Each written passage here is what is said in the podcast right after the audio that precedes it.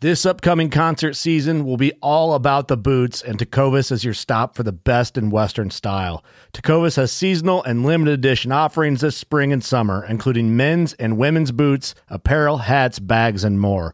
All Tecovas boots are made by hand in a time honored tradition with timeless styles that are always on trend. And Tecovas has first wear comfort with little to no break in period. It's hard to find this level of comfort paired with this level of style. Stop by your local Tecova store, have a complimentary drink or two, that's WCB style, and shop new styles. The smell of fresh leather and friendly staff are at your service. Many stores even have leather custom branding to make your boots truly personalized. And with regular live music and events, there's no in store experience like it. If you can't make it into a store, just visit tecovas.com. That's T E C O V A S.com.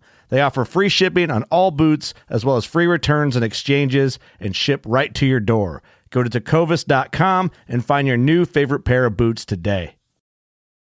Fishing like a local isn't just about catching fish. It's about connecting with the environment and the people who call it home. It's about hearing the stories and traditions that have been passed down for generations and sharing unforgettable moments with the people you meet along the way. Fishing like a local is having an experience that stays with you forever. And with FishingBooker, you can experience it too, no matter where you are. Discover your next adventure on FishingBooker. You're listening to The Wild Initiative Podcast Network. Learn more and check out all the shows at thewildinitiative.com.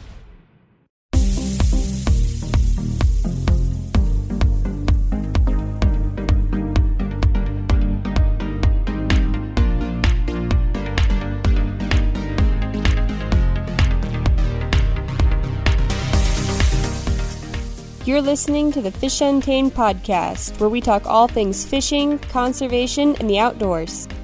Today on the show, I'm joined by Jared Larsen, marketing specialist at onX Maps.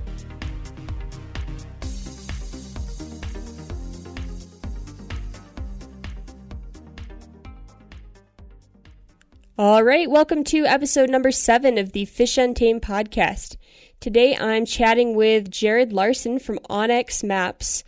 Uh, onX is probably one of my favorite apps of all time. I use it nearly any time I go hunting, fishing, camping, really anything outside that I might need to see uh, private land boundaries or trails, uh, trail distances and elevations, anything like that. Um, I'm pulling it out all the time to kind of verify where I am and, and make my next move.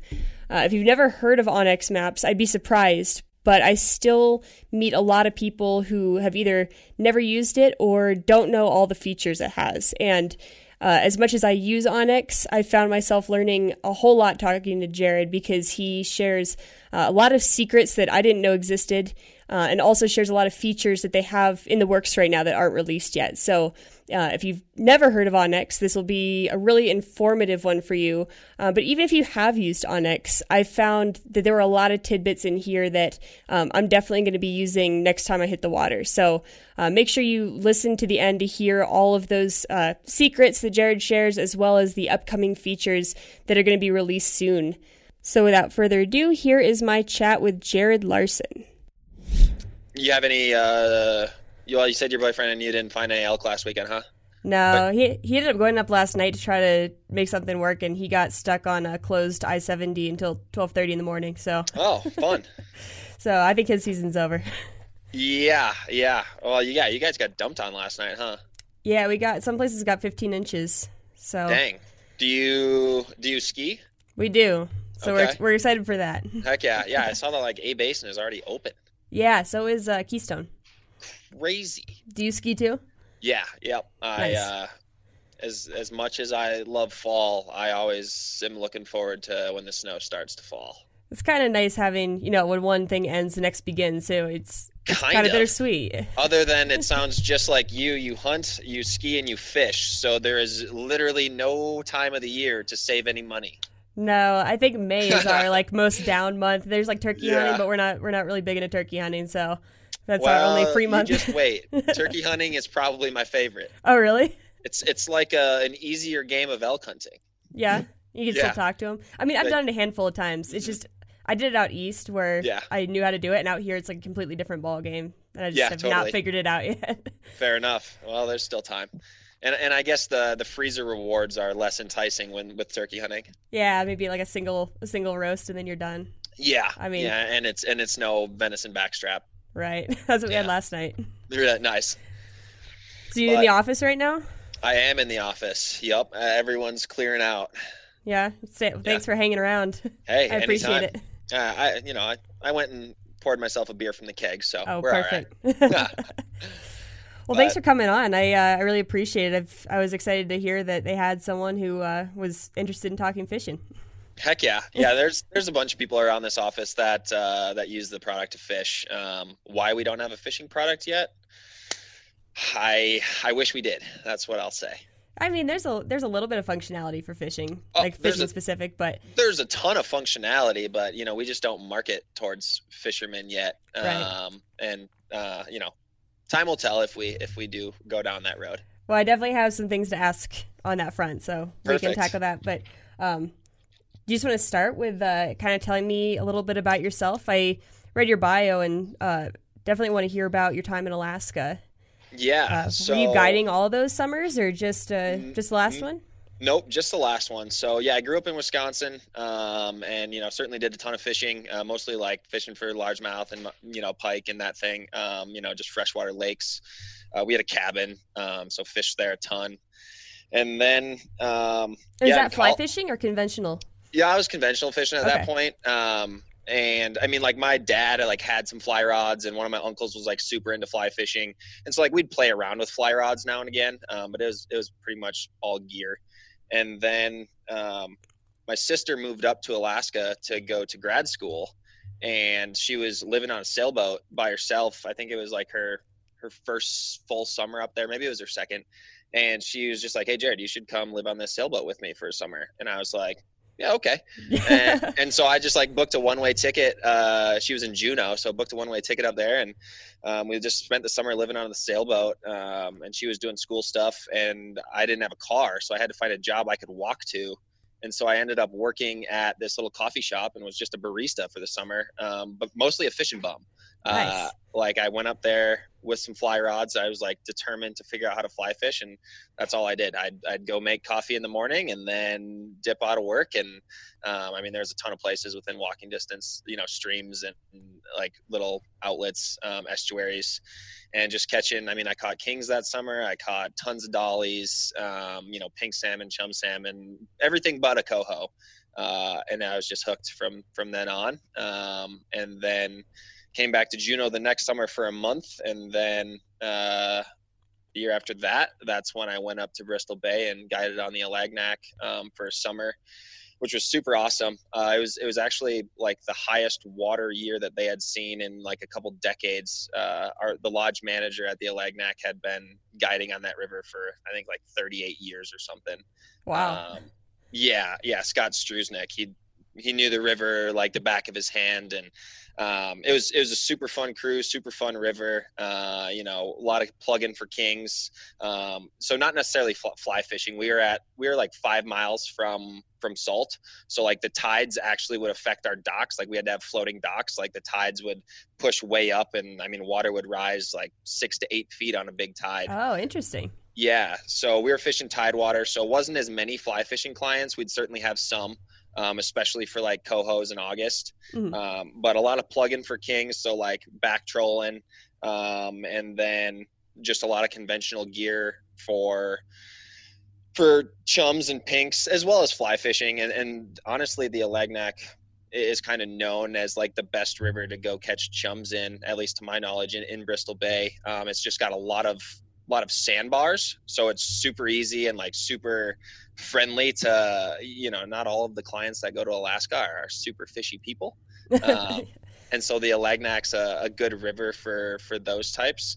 Um, and the chum salmon just come in hordes, um, and and that's kind of what our main most of July was chums. And you know, you're not you're not killing chums to eat them, but they fight like heck. Uh, they'll bend an eight weight like you wouldn't believe.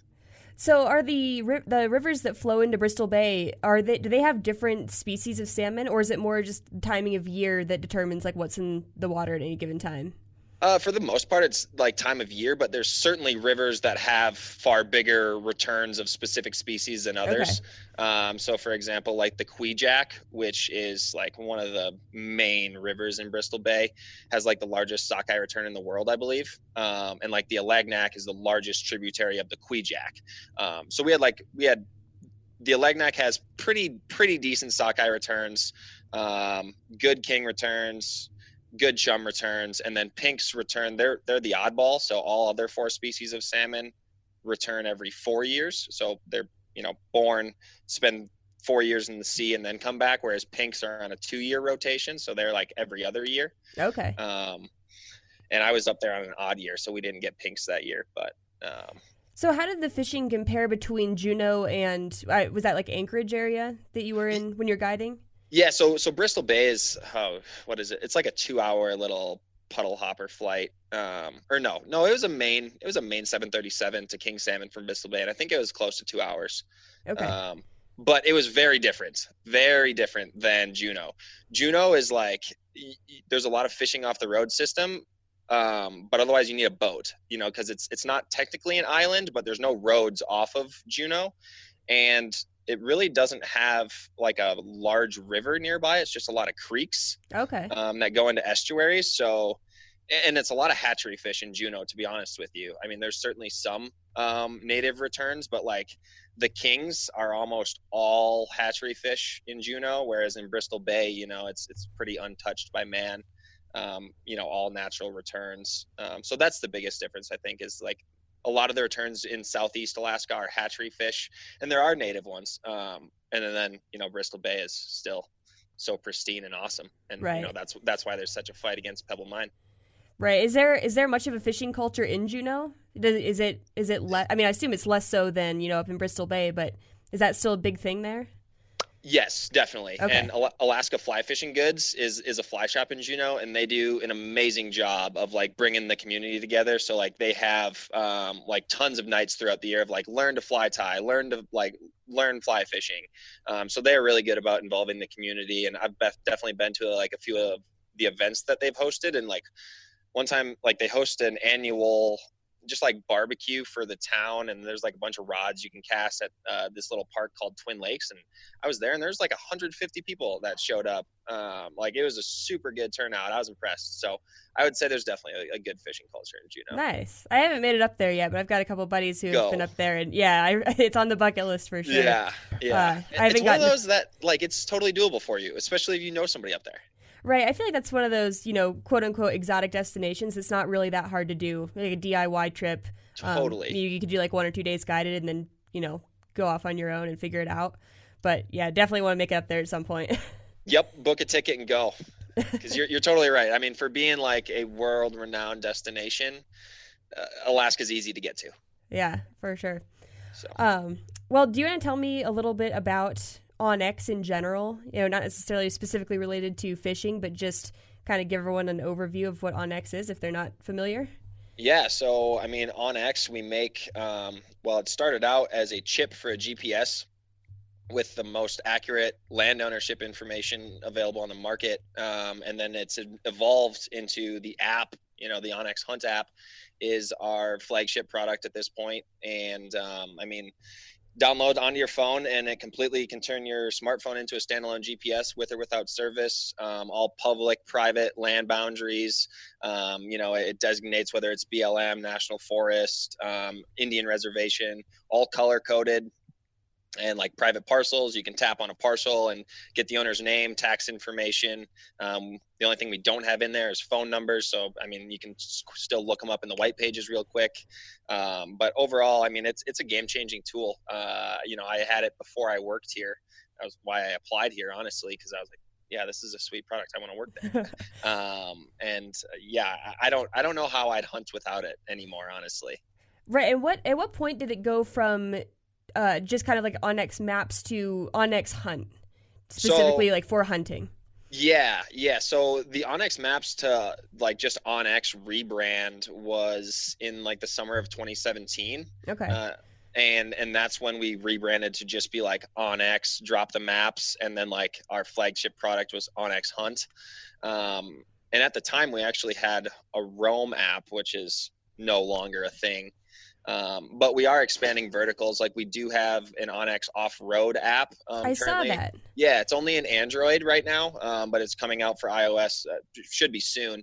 Um, so like that's you know overlanders, ATVers, you know dirt biking, you know any any off-road trail is marked on that app, um, and it's actually gaining really good traction. So.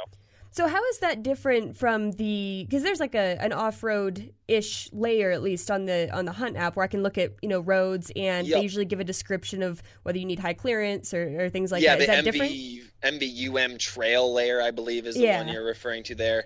Um, it's I know off road is significantly more detailed. Like it has like opening dates, closing dates. But to be honest with you, I can't speak to that super accurately, so that's where I'm going to leave it. Fair enough.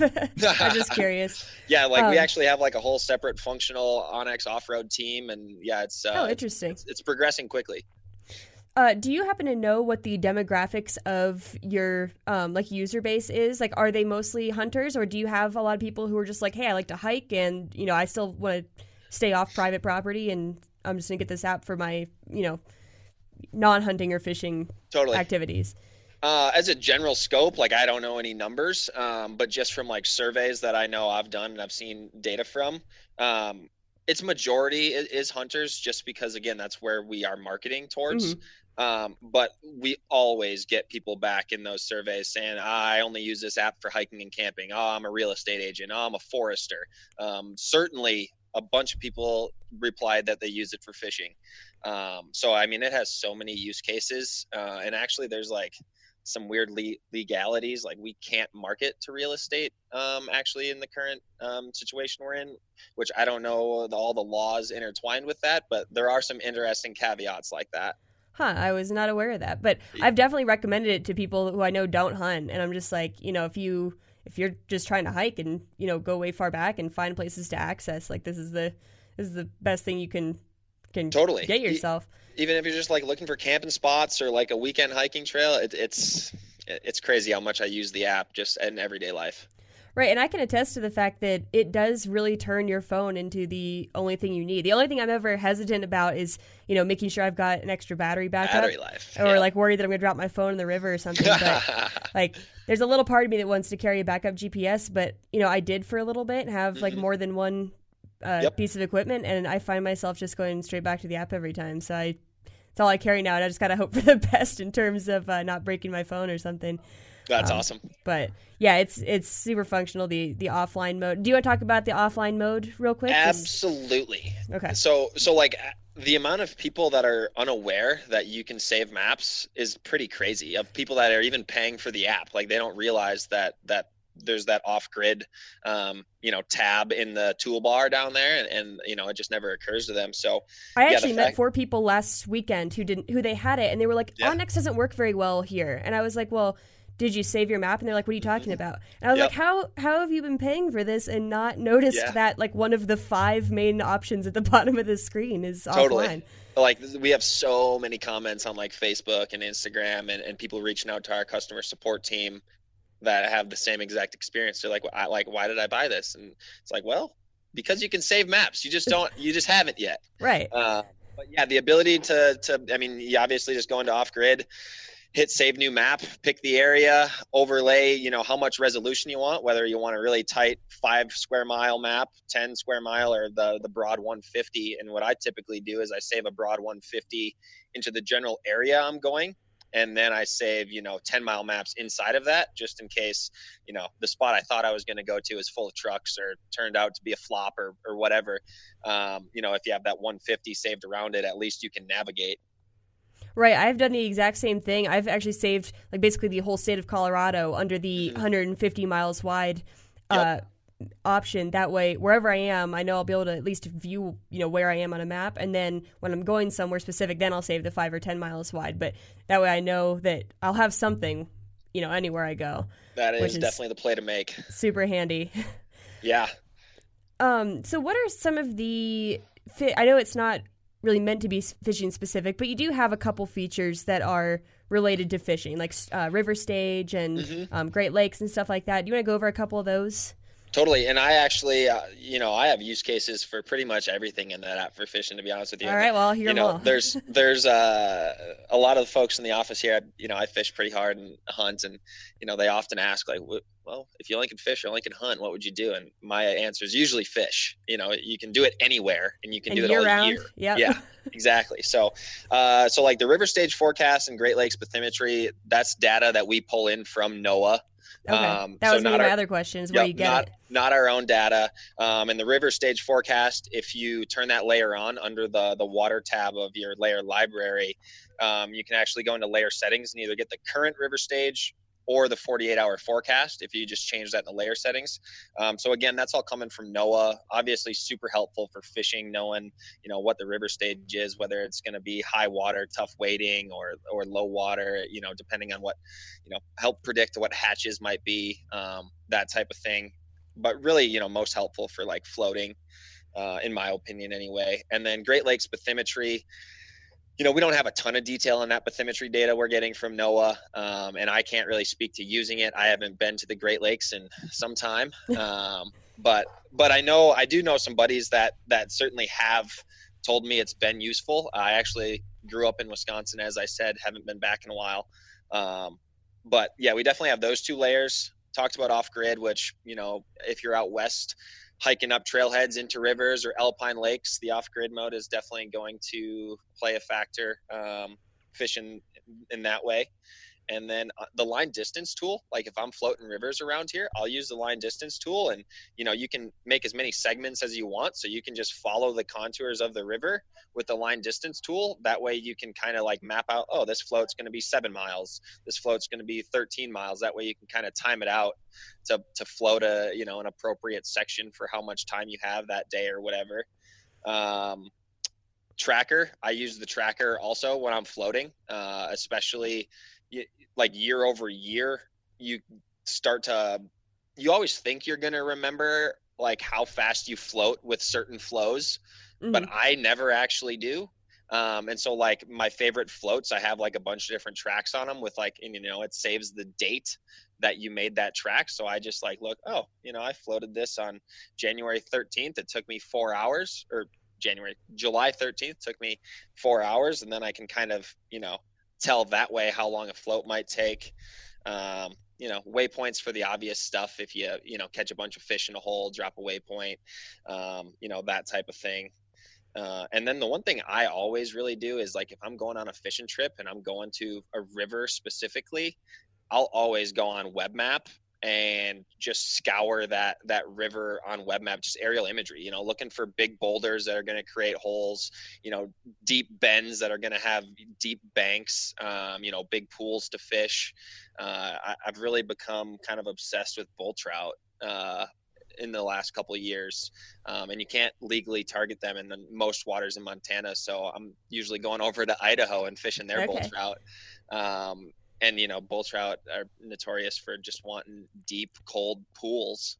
Um, and, and, so i've been pretty successful at just like picking those pools out with the aerial imagery on web map dropping waypoints there and then boots on the ground show up and usually it's pretty solid um, as far as you know what i thought i was getting into. Um, and I mean, obviously, rec points sounds like you've used those for you know like camp spots and stuff. But like mm. all registered boat ramps are there as rec points, uh, fishing access sites. Um, so like you know, an easy one to just find a place to go fish for the day um, if you're got a boat or even if you don't got a boat. Um, and then obviously trails. You know, it always helps mm. to have a nice hiking trail that goes along the river rather than bushwhacking. So. Yeah, and it, it, seems like most of the features that you're using and that I use are not really fishing specific, but they just really help you. And I'd never thought of the um, like tracking a float to see how yeah. long it took you because I don't I don't really do much floating. I'm almost sure. almost always waiting, uh, and so I've tracked myself in other situations, usually in hunting situations. But um, that's a really interesting point that you could see how long it took you to go a certain distance. Yeah. Um, in a, on a float. So. So what are you, what what are some of your most used features when you're out fishing? I'd say my well, my most use is probably either trails or um, private land, just Sure. Uh, we'll get around to it. But the stream access laws here are really Yeah. awful. Yeah. so it's not as simple as like get into the water and stay in the water. It is Mm-hmm. like you need to be on top of it the entire time you're fishing, and some people are really good about marking it, and other people are not. So Yep. it's a lot of time spent um, planning where I'm going to go, you know, spot to spot, even just along a road, being like, okay, I'll park here, fish, you know, this section. This is a long enough section of public that it's worth going to. Um, that I'll drive here. So I'd say definitely the uh, the public private boundaries are, are probably the main reason I have onX, honestly, just Right because it's so important in this state. Yeah, yeah. Colorado's water access is not nearly as friendly as Montana's. No, and it's it's so surprising considering I mean Colorado makes so much money off of people coming here to recreate not just for fishing but you know any In floating yeah, yeah. I mean rafting, hunting, fishing, just the outdoors in general. I'm I'm really surprised that they haven't uh, kind of be, gotten a little more progressive on that on that end. And I mean, you guys are far from alone as far as Western states that have you know similar tough access laws as for for for fisher for fishing. So we, I guess we can just get into that. Um, the document you sent over to me regarding stream access is that something that you whipped up, or did you get that from somewhere else? No, so actually, um, onX has this portal, if you will, called Hunt Central, and, and basically it, it uh, has data from each state um, with with all tag prices, when their season dates are, overview of you know like what the state's known for as far as hunting abilities or you know hunting, you know like for example like Montana is known for great big game hunting and you know like excellent elk hunting, for instance, with over the counter tags. Um, but we've wanted to for a little while now expand that and put like water access laws and some you know like like corner crossing is illegal in Montana but legal in other states. So we've wanted to like dive into these other little nuances of many states and these laws that onX will help you navigate and water access is being one of them. And um, in fact, we have a, an access department led by our founder, Eric Siegfried. Um, and he actually asked me, you know, knowing that I fish a bunch, um, to put together just like some summaries of stream access for the for the western states, the same states we did the landlocked report for. Mhm. Um, and so that's what the doc I sent to you over is. And, you know, thankfully Backcountry Hunters and Anglers has already done a lot of that work. So um, they actually have a, like a complete guide of, you know, many of those states set up and whether whether you can float through private lands or get out of your boat if the land under the water is private or if you can even anchor so I, that's that's where all of that research stemmed from is is to hopefully make all of this more public knowledge um, that way you know folks are better informed and because you know i'm sure every year in colorado i'm sure there's tons of people that get trespassing tickets because they Mhm. end up fishing over private riverbed Right, especially if you're coming from a state where it's a lot more lenient. Um, in, in Montana, it's that you can walk up to the high water mark, right? yep Yeah, Yep. and so I and that seems totally logical. You know, just like Yeah. stay in the river. You know, stay in the river. Don't come up onto my actual land. And Totally, And and, and it's high water mark. So high water, you know, is typically in May or June, which you know by the time August rolls around, when you know the best fishing is, you have usually close to 20 yards of dry riverbank that you can walk because high Mhm. water mark is so much higher. So it's like it's convenient as a fisherman. You don't have to constantly be in the water. Uh, you know, especially like walking back upstream. You know, that's never all that fun when you have to stay in the water. So right, and I think I think I don't know if this is Montana or a different state I'm thinking of. I know there's some that have. Um, some gray areas in terms of whether you can use a river to access public land if you didn't if you didn't uh, I'm trying to think of how it's how it goes. Do you know what I'm talking about? Yeah, I know what you're talking about. And Montana's an interesting one. So like you can't legally like if I wanted to go chase elk, like there's there's quite a few landlocked parcels just down the Bitterroot, just south of Missoula here that um Oh, do you want to explain what landlocked parcels are real quick? yeah, so like a landlocked parcel of public land is is, is just a parcel of public land that's not open to the public. There's no road access that touches it, no easement. It's all surrounded by private, and so you know it's it's your lands and my lands that we can't get to um, be, because there's no access to them. So really, just Um, the private landowners that border that that area can get to it, and they they often look like checkerboards, kind of. Totally. Where, where you could, if it were legal, step from one corner of public into another corner of public, but Yep. you can't. because you can't corner cross. Yeah, right. So that Yep. that specifically is illegal. Um, and so there's a lot of this land out there that is just inaccessible. Even though if you could somehow get in there, it would be legal for you to be there. You just Yeah. can't get to it.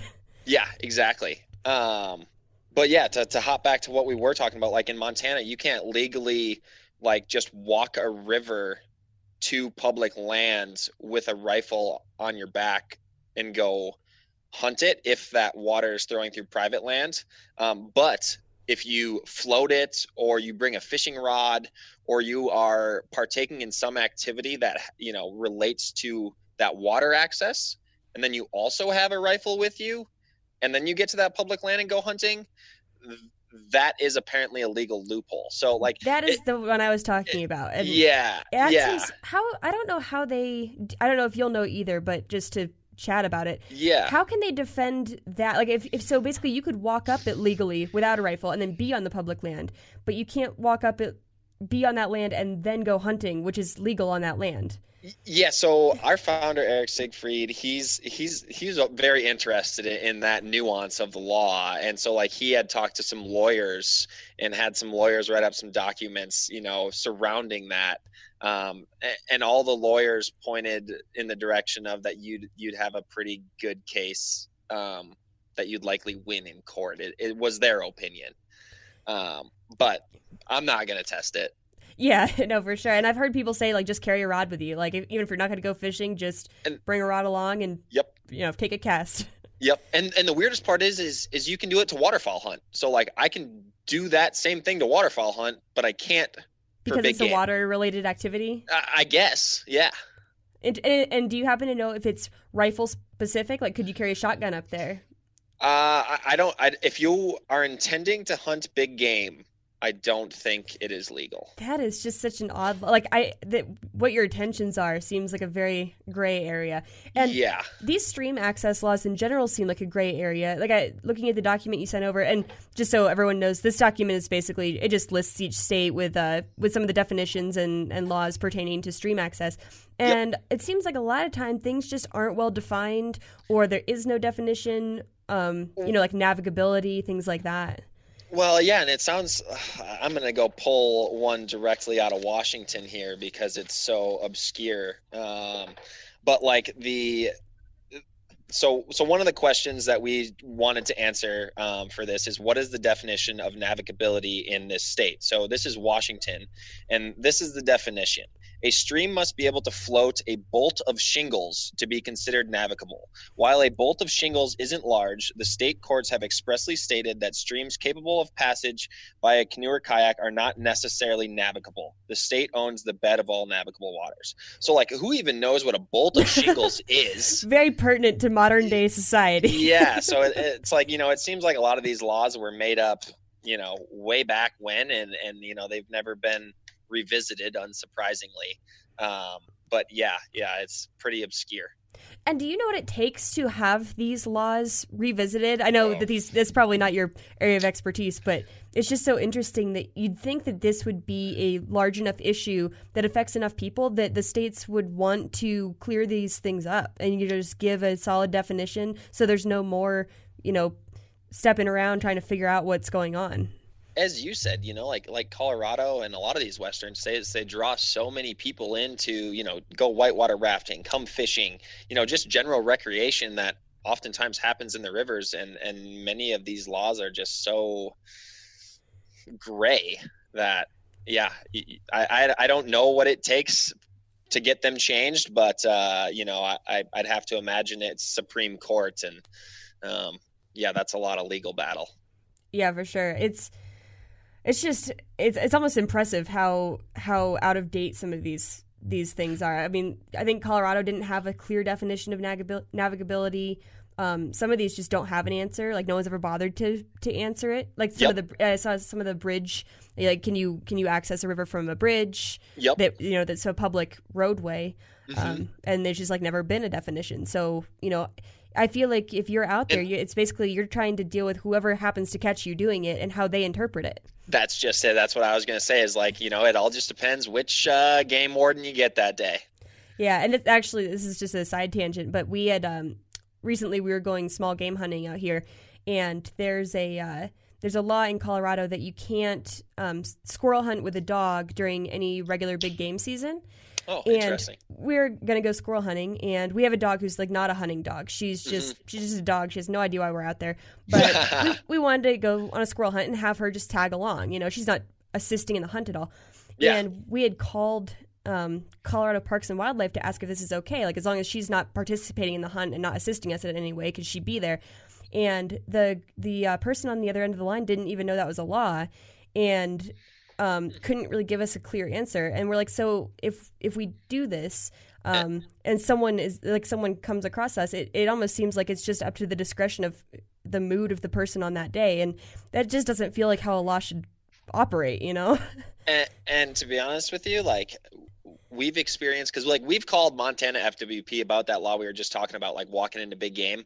Uh, Um, and, and it just depends on on who you talk to that day. Sometimes they're like, "Oh yeah, you'd be fine." Oh nope, you'd get a ticket. Like I, it's all interpretation. It's all that person that day that comes across you. It, it's Right. it's crazy. which makes you want to err on the side of caution every time, Totally. which you know is is the safer way to go. But also, if I have a right to do something, I want to be able to do that and not worry about getting a ticket if I'm doing something that's totally legal. So Yeah. that's that's crazy. Have has onX?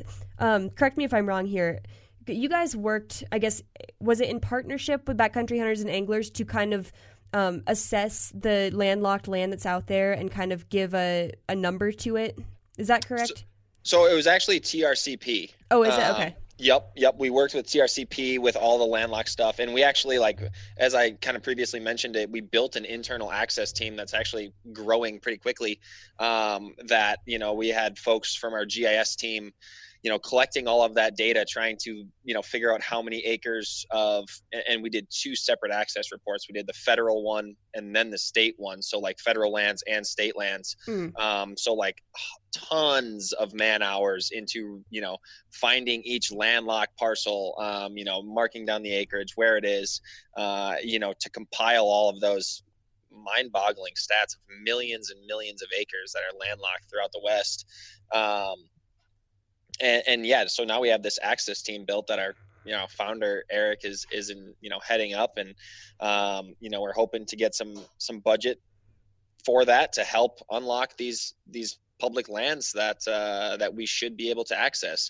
Um, in fact, like last year, we did a, a pretty cool campaign with Randy Newberg and Leupold Optics, um, where uh, I'm actually wearing the T-shirt under the sweatshirt right now, but it's uh, um, Marcus the Public Lands Llama. So Oh yeah, I have seen him. yeah, Randy Newberg like hunted with you know this this pack of llamas, herd of llamas, whatever you want to call them, um, and like tried you know was helping promote public lands and the sales of these T-shirts that we made.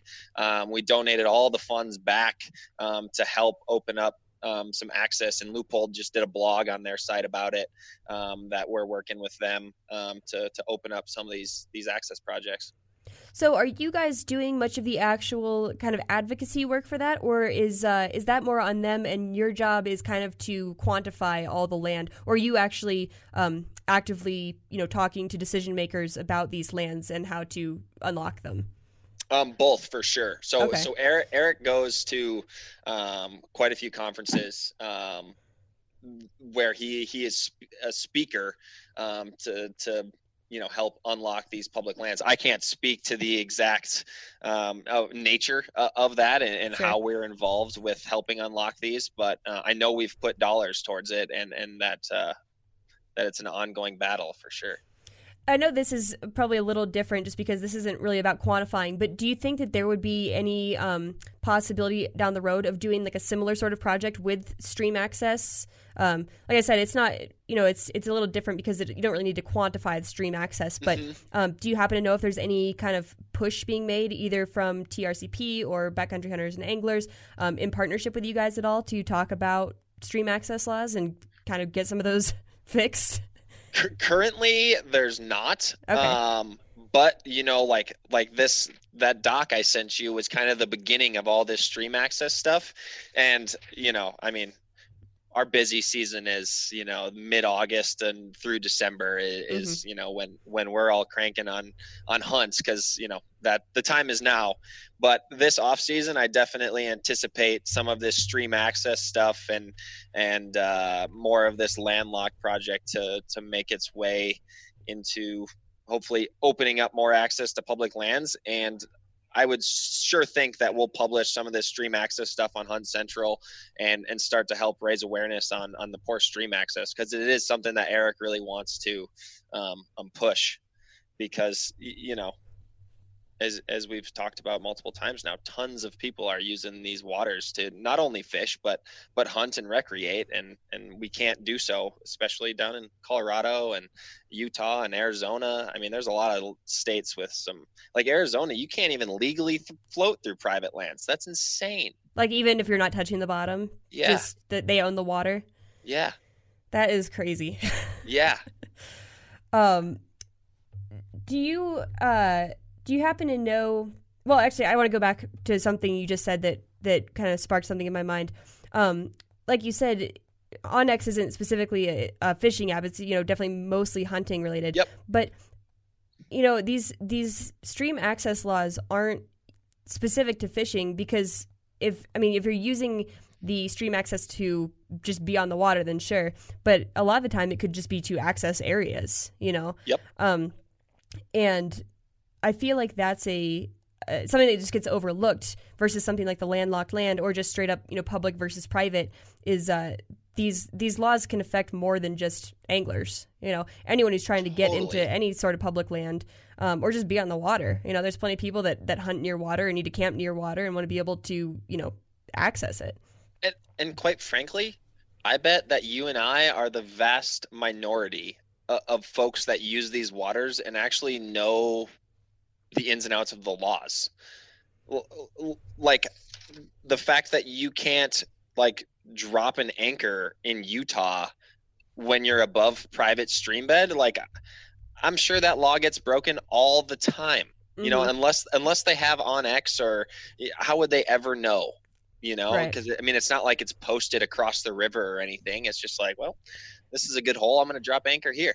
And you mean to tell me that the the vast majority of people don't know what a bolt of shingles is? Yeah, yeah, But but that's so true though because you know I know I know the laws at least for Colorado I don't know the laws for all the other states unless I Yep. go fish them. But growing up in Pennsylvania I did not know what the stream access laws were. And as a kid I just kind of did whatever I wanted. And Yeah. granted I was a kid so I probably wouldn't have faced major repercussions. If someone had found me walking on their shoreline like no one's probably going to care. But Yeah. um, you know it never even occurred to me that I could be on someone else's land.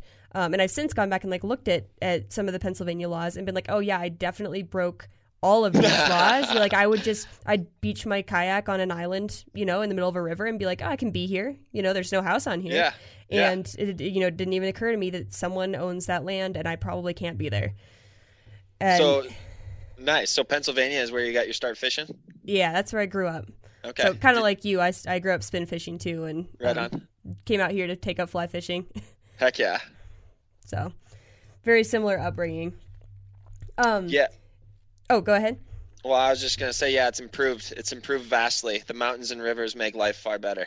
They do. Do you know if onX has any plans to um, put in some fish specific data that's similar to some of the um, hunting specific data? So just so people know, if they don't have onX, there's there's like layers you can. Um, put over the map. So that's things like private public land. Um, it has things like elk overall range and you know elk migration corridors and things like that for all kinds of different species.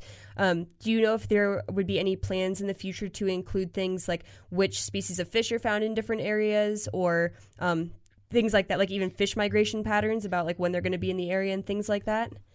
Yeah, so you know, right now, uh, you know, as I said, off road recently came out. I think that was launched in April, um, and and we are definitely exploring the options of new verticals. Um, currently, I, I don't know what the next vertical that we might explore would be, uh, but I'm I'm hoping and I'm I'm hoping there will be a, a fish product um, sooner than later. And if if that were to come to fruition, there's no question that we would definitely have a lot of layers, you know, denoting species in each watershed um, you know among other things you know i would even like to see like prominent hatches on each piece of mm-hmm. water mm-hmm. and, you know obviously all this is a lot of data collection and, and could be sometime down the road but um, it would not surprise me i mean ideally the data would already exist via yes. you know each state and a lot of it does parks and wildlife yeah yeah, yeah I know. Uh, like Colorado has an app that has. They have two separate apps. One for um, like fish fish species locations. Like you sure. can select different rivers and see what lives in there. And they have a separate one for hatches. It's a lot more generic, um, yep. but you can you know choose what time you're going to go fishing, and it'll say you know what's hatching that time of year. It, will at least give you something to go spend some money at a fly shop, right. cat, caddis flies or mayflies or whatever. Right. It'll make you more confident if nothing yep. else. Yep. But you know, ideally, uh, a lot of that data would already exist via you know the, the individual states um, i guess the hard part might be the fact that there's not a consistent system of you know state to state what each state's recording. Um, well, well and, and, there's not for hunt either you know. Some states are awesome and provide us amazing data. Some states you know ask us not to publish their data. Oh really? Uh, yeah yeah totally. Um, so what's so the benefit all, of that? Um well so like for instance the the one that comes to mind is um forgive me i'm trying to think of the a- actual program but like so idaho has access yes montana has block management which are private lands that the state pays the landowners to open them up to public hunting okay um, okay we have so, something like that too yeah yeah, and Wyoming has that. Uh, I'm really blanking on the name of the program, but but basically they asked us to remove the layer um, just because they didn't want that data in the app because it changes so often. And in like Wyoming, um, I believe like some of the parcels were only open for like weeks at a time. And, um, you know, to make sure we were keeping that all up to date, it was like, it was, it was very difficult for Wyoming to basically trust that they could get us the data in time for closures of certain parcels that they just didn't want that data in the app. Um, mm. Um, so like so like instances like that where they they don't want some data in the app, but um, yeah, I mean that's where we get a lot of our data is is from you know local government entities. And how often is your data updated? Um, like anything from private land, I guess mostly private land parcels. Yep. Like I've noticed that our house, we got it last July, and it still says the previous owner lives here, which sure. not a big deal. It's still private, but um, how often do those do those pieces of information get updated? Yeah, so we actually try to update each state once per year. Um, okay. We have a de- dedicated GIS team of you know, there's probably 30 or so folks on the GIS team that are um, working on those types of things. But we just recently started an initiative to um, basically streamline the updating of that data. So hopefully it will be significantly more often than that in the not too distant future. Very cool. Yeah, and that's uh, that's it's good to know um, the kind of the updated data, not just for like like I said, it, it still shows that this is private land. It just doesn't show that we live here. Yep. Um, yep. Do you think that uh, at some point there will be thing the more information like phone numbers, or is that data that you can't ever access? So phone numbers have become really hard. Um, like we used to have phone numbers in the app, um, and then actually we we got tons of requests from landowners ask like requesting their phone numbers be pulled from the app I couldn't um, see that because you know they were contacted and they're like, "Well, where did you get my number?" Or, you know, whatever. Right. And it all came back to us, and so we actually pulled phone numbers from the app back in 2014 or 2015, um, pretty early on in the app, and uh, and just since haven't re-added them because, quite frankly, if you want to try to phone, find a phone number, White Pages is pretty easy. Right. And these days, there's just not that many people have that have landlines anymore, so you know, it, it's hard to find a phone number a lot of times. Yeah, and I guess at that point, uh, assuming you're in the area, you could just you know drive up to the person's house and, and knock on their door, which is yep. the you know the send, more old school way of doing send it. Send a but... letter, or you know, there there's all sorts of ways to get access, and um, you know, I, that's that's how I honestly started using the app. It was snow goose hunting when I was in college, and you know, you'd find a feed of snow geese, and it'd be like, all right, we got to figure out who owns this parcel, and there is not a house anywhere around. Yeah. So, do you are there any and maybe you might not be able to share this, but like are there any other um, feature changes, not not fishing specific, but just to the app that uh, you know are unfolding? Like I know um, you guys add features pretty frequently. Yep. Um, recently, you've added things like weather for different areas, so you can see what the temperature and like wind are doing in any given area. Totally. Um, changed uh, waypoints to have different colors and things like that. I know one of the features I've I've put in requests for is being able to um, put your waypoints in folders to be able to like turn folders on and off instead of individual Yep. waypoints. Um, do you have any features that you can talk about that you know of coming out anytime soon? Absolutely. So yeah, the biggest one that we just released, like that was last released, was um, the ability to share all markups now. So like previously, you only could share waypoints, Mhm. and it would the waypoint would come on to whoever you shared it with map, but it wouldn't carry over like notes and the name of it and all that stuff. So now you can share any markup, whether it's a track, a shape, uh, a waypoint, and it will carry all notes and names, the same color, everything. Mhm. Um, photo waypoints was actually just released. We haven't put a communication out on it yet, Oh, uh, but okay. you can now attach photos to any waypoint. oh, that's awesome. Um, Yep. So like super useful for like trail cams and, and what have you, or when you're fishing, if you you know catch a bunch of cuts in a hole, throw a photo in there, and that way you'll know. Um, so that's forthcoming, and then so right now we have weather, and all of our weather stations are are at airports right now, um, and we are upping that data with uh, I don't know the exact number, but a plethora of new weather locations to get it more localized to individuals' locations because obviously an airport typically isn't that close to, to what you're doing, where right. you might be in the mountains. So um, we're adding a ton of weather stations um, here in the near future. Folders, like you've talked about, is definitely something that's on the roadmap. Um, you know, I, I know 3D imagery is on the roadmap. I can't point to exactly when, um, but we are constantly adding features. Um, in fact, like throughout the fall, I'd say every couple of weeks there's there's something new, whether that's a dozen new icons for waypoints or or what have you. But um, photo waypoints and and new weather stations are the, are the big two that should be here soon. Well, That's- photo waypoints is in there. That's cool. I had I had wondered where you got your weather information because I've I've noticed that um, a lot of you know larger towns have it, but Yep. then smaller towns wouldn't. And I was like, Yep. I'm not sure if it's just a certain size of town that they're able to get it from, but that makes a lot of sense that it's Mm-hmm. airports. But like you said, most of the time, you know, if you're off grid, you're not next to an airport. So Well, and let me tell you one of my favorite secrets about the app. So uh, it, it's it's crazy. Actually, a lot of people in the office don't even know that it exists. But if you have your rec points layer on, so um, in the Trails and Rec layer in the layer library, there's a rec point layer. If you turn that on, so then you'll have all these little brown squares, whether it's a campground, a boat ramp, a fishing access, a hiking trail. If you tap on those rec point layers, and you scroll down through all of the information that the pop-up gives you there's a weather option through dark sky which dark sky weather is actually like i think it's a couple dollars a month paid app on the app store.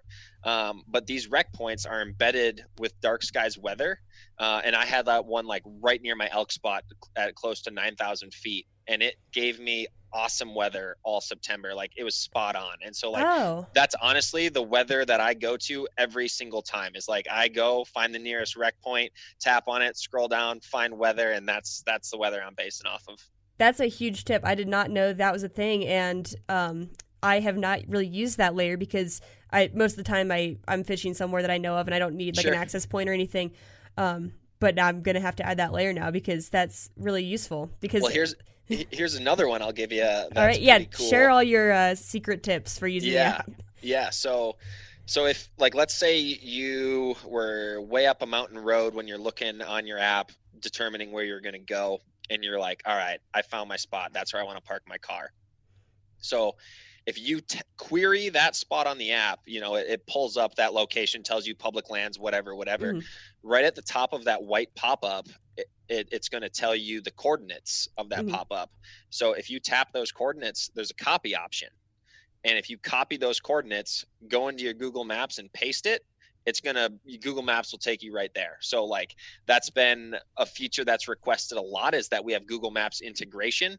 And granted, this is an imperfect workaround, but Mm. it but it's a great way to to get directions to an obscure location.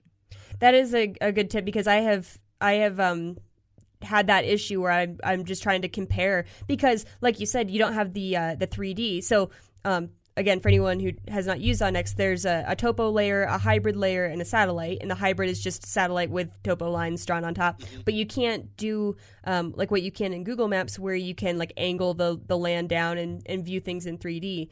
So a lot of times, if if I'm trying to look at something in 3D, I need to basically turn on satellite view on onX and then turn on Google Maps and basically like find a find a landmark and compare to, to find yeah. my spot. So it sounds yeah. like you can just copy the coordinates Co- straight copy from the, the coordinates app. and Google Maps will bring you right to it. Um, and and what we refer to as on x and driving, then you don't have to do so much on x and driving.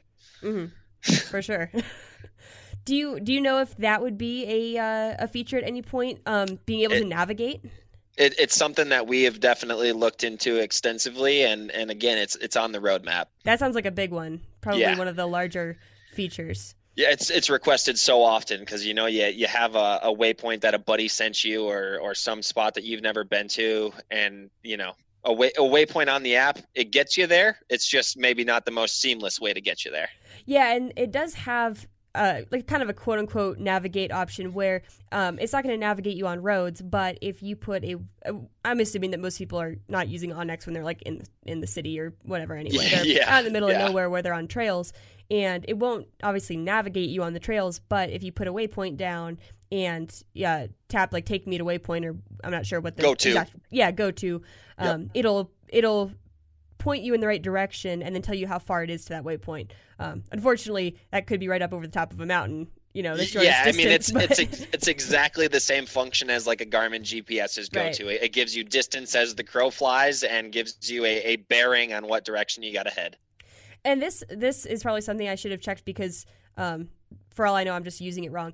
Is there a compass function in onX? Not not just that when you're looking at the map it shows which way is north, but that you can look at it yep. and have a live compass? Totally. So if if you're looking at the app, um, you have the three dots on the bottom right hand corner. So the top one is going to be sat, topo, or hybrid with your base map. Mm-hmm. The middle the middle one is when it's gray, it just looks like a crosshairs. Um, and if you tap the crosshairs once, it illuminates orange and brings you to your current location. If you tap it twice, it, that icon turns into a circle with like the GPS triangle in the middle of it. And then that will turn basically a sight cone on with your current location and you can sit there and spin around and that sight cone will be in the direction that you're facing. Um, that way you have a bearing on which direction you're going. Um, and then anytime you're in what we call compass mode there will be a compass at the top right of of the map there. So that way not only you have your bearing but you also have the direction that you're facing. Yeah, I might need to use that function because um, I, I, I often switch between onX and my phone's compass. Sure. Uh, just I'll look at onX and be like, okay, my waypoint is you know due east of me, but then I've got to pull out the compass and, and turn east and everything, and, and then keep switching back and forth. Um, does it pull from the phone's compass, or does it yep. is it its own standalone compass? It pulls from the phone's compass, um, which actually like smartphone compasses are are getting more and more and more accurate. Um, and the latest blurb that I'd read is that some of the newest smartphones are like accurate to within three feet.